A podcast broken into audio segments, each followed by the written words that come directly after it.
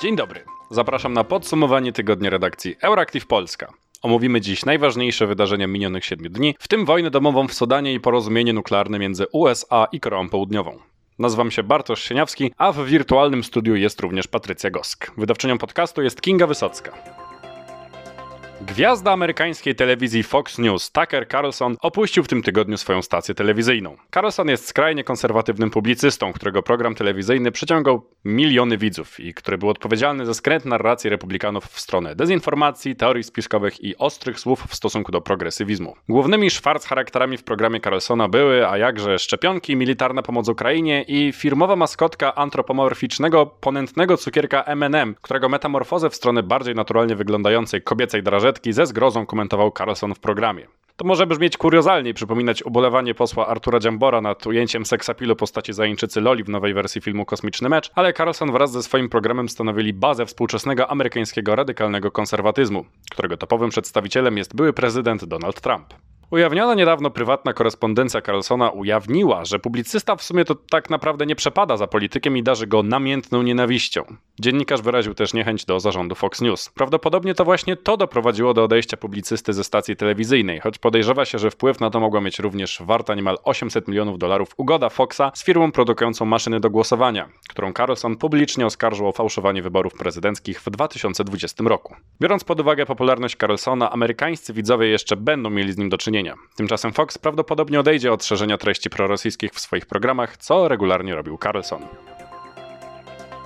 Władze Hiszpanii podjęły decyzję o ekshumacji i przeniesieniu zwłok faszysty José Antonio Primo de Rivery, założyciela radykalnej partii Falanga. Ciało radykała spoczywało do tej pory w Dolinie Poległych, wielkim mauzoleum upamiętniającym hiszpańską wojnę domową, zbudowanym rękami republikańskich jeńców wojennych z rozkazu faszystowskiego generała Francisco Franco. W Dolinie spoczywał i sam Franco, jednak hiszpańskie władze uznały to miejsce pochówku za zbyt reprezentatywne jak dla kolegi Adolfa Hitlera i Benito Mussoliniego i przeniosły jego ciało na cmentarz pod Madrytem. Przeciwko temu krokowi protestowały środowiska skrajnie prawicowe, katolickie i rodzina zbrodniarza.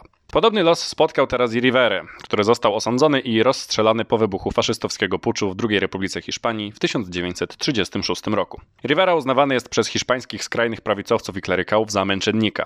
Jednak jeśli dalej będzie im zależało na odwiedzinach miejsca pochówku faszystowskiego polityka, będą musieli udać się na cmentarz świętego Izydora w Madrycie, bo teraz to tam będzie można odwiedzić jego zwłoki.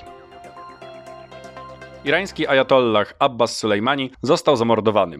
Fundamentalistyczny polityk został zastrzelony w mieście Babolsar nad Morzem Kaspijskim. Ajatollah przebywał w banku, do budynku którego wtargnął zamachowiec. Wyrwał ochroniarzowi broń i strzelił do islamisty.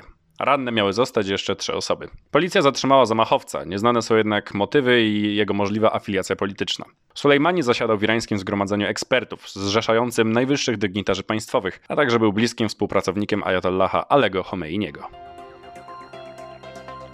W Sudanie wybuchła wojna domowa pomiędzy regularnymi siłami wojskowymi a paramilitarnymi bojówkami jednostek szybkiego reagowania. Władze w afrykańskim kraju od lat trzymają powiązani z wojskiem politycy. Jednak w tym miesiącu władza miała przejść w ręce cywilne i rozpocząć się miała droga ku demokracji. To nie nastąpiło, a zamiast tego jednostki szybkiego reagowania zaatakowały regularną armię. W użyciu są piechota, artyleria, czołgi i samoloty. W wyniku start zginęło już wielu cywili, a konflikt doprowadził do katastrofy humanitarnej. Zginęło też troje pracowników ONZ. Państwa Zachodu rozpoczęły ewakuację swoich obywateli z Sudanu. Dzięki pomocy Niemców, Francuzów i Hiszpanów z kraju udało się ewakuować 11 Polaków, w tym polskiego ambasadora. Póki co żadna ze stron walczących w Sudanie nie przestrzega wynegocjowywanych zewnętrznie zawieszeń broni, uniemożliwiając ewakuację ludności cywilnej i rannych z obszarów objętych walkami. Sytuacja rozwija się z dnia na dzień. W zeszłym roku miała miejsce katastrofa ekologiczna na Odrze. Okazuje się, że nie podjęto żadnych działań, aby do podobnych sytuacji nie dochodziło w przyszłości. Organizacja Greenpeace Polska poinformowała 25 kwietnia, że jej aktywiści zablokowali zrzut do Odry wysoce zasolonych ścieków z kopalni węgla kamiennego Halemba. Celem ich działania jest próba niedopuszczenia do katastrofy ekologicznej, jaka miała miejsce w zeszłym roku. Z rządowego raportu na temat sytuacji na Odrze wynika, że za największą ilość chlorków i siarczanów, które doprowadzają do zasolenia rzeki, odpowiadają właśnie kopalnie.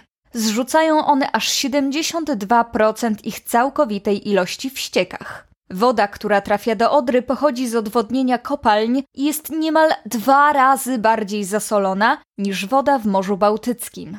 Jak do tej pory rząd nie podjął żadnych skutecznych działań, by zatrzymać zasolenie Odry, które może doprowadzić do kolejnej katastrofy ekologicznej. Minister klimatu i środowiska Anna Moskwa twierdzi bowiem, że wszystko działa zgodnie z prawem.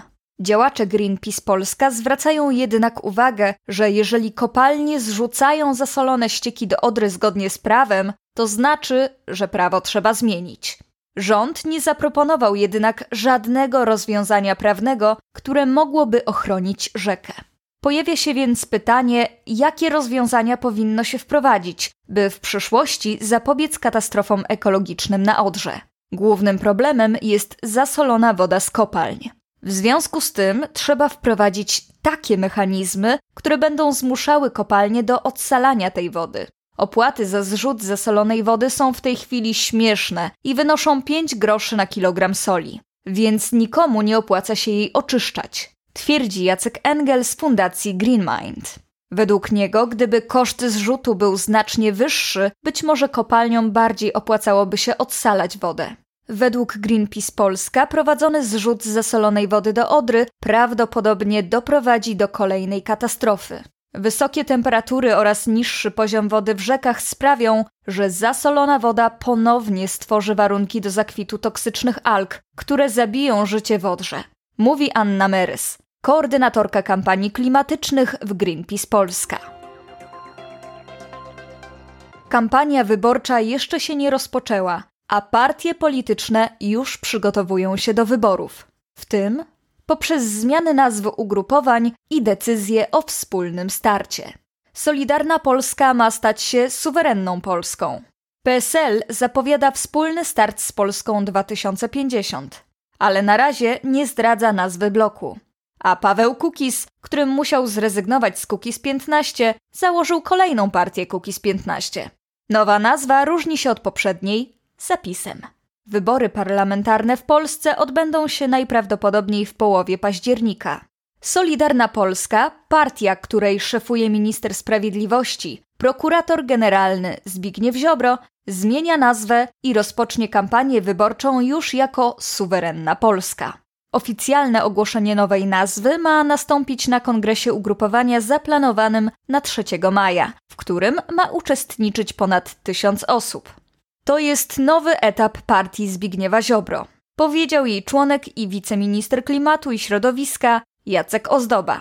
3 maja odbędzie się nasz kongres, gdzie zostanie zaprezentowana nowa nazwa, a istotnym elementem wydarzenia będą kwestie programowe, podkreślił. Stany Zjednoczone zobowiązały się 26 kwietnia do udostępnienia Korei Południowej swoich planów nuklearnych w razie konfliktu z Koreą Północną.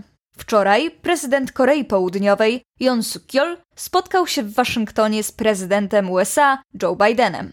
Jednym z tematów rozmów było bezpieczeństwo Korei Południowej w razie ataku sąsiada z północy. Nasze dwa państwa zgodziły się, że w razie ataku nuklearnego ze strony Korei Północnej dojdzie do natychmiastowych, dwustronnych konsultacji prezydentów, a następnie do szybkiej, zdecydowanej i przeważającej odpowiedzi z wykorzystaniem pełnych sił sojuszu, w tym amerykańskiej broni nuklearnej, poinformował Jun w trakcie wspólnej konferencji prasowej. Wcześniej pojawiały się wątpliwości, że rzeczywiście USA będą chciały pomóc Korei w razie potrzeby bronią nuklearną. Wszystko z uwagi na to, że przemysł zbrojeniowy Korei Północnej robi znaczące postępy i posiada pociski balistyczne, które są w stanie dosięgnąć USA. Atak nuklearny Korei Północnej przeciwko USA lub ich partnerom byłby nieakceptowalny i skutkowałby końcem reżimu, który zdecydowałby się podjąć takie działanie, stwierdził Biden. 26 kwietnia media poinformowały o tym, że w lesie pod Bydgoszczą spadł niezidentyfikowany obiekt wojskowy. Odnalezienie obiektu potwierdzili minister sprawiedliwości Zbigniew Ziobro i minister obrony narodowej. Niezidentyfikowany obiekt miał spaść niedaleko stadniny koni w osadzie Podlaski pod Bydgoszczą. Znaleźć miała go kobieta, która wybrała się konno do lasu. Dopiero 27 kwietnia Ministerstwo Obrony Narodowej potwierdziło odnalezienie obiektu. W okolicach miejscowości Zamość, około 15 km od Bydgoszczy, znaleziono szczątki niezidentyfikowanego obiektu wojskowego. Sytuacja nie zagraża bezpieczeństwu mieszkańców. Miejsce znaleziska badają funkcjonariusze policji, żandarmerii wojskowej oraz saperzy, głosi komunikat. Minister Sprawiedliwości Zbigniew Ziobro poinformował, że Wydział Wojskowy Prokuratury Okręgowej w Gdańsku pod nadzorem Prokuratury Krajowej wszczął postępowanie w sprawie szczątków powietrznego obiektu wojskowego znalezionego w lesie kilkanaście kilometrów od Bydgoszczy. Dodał również, że miejsce zdarzenia oprócz prokuratorów badają wojskowi eksperci, policja, żandarmeria i przedstawiciele SKW. To już wszystko w dzisiejszym podsumowaniu tygodnia Euractiv Polska. W imieniu całej redakcji życzę Państwu udanego długiego weekendu. Do usłyszenia za tydzień.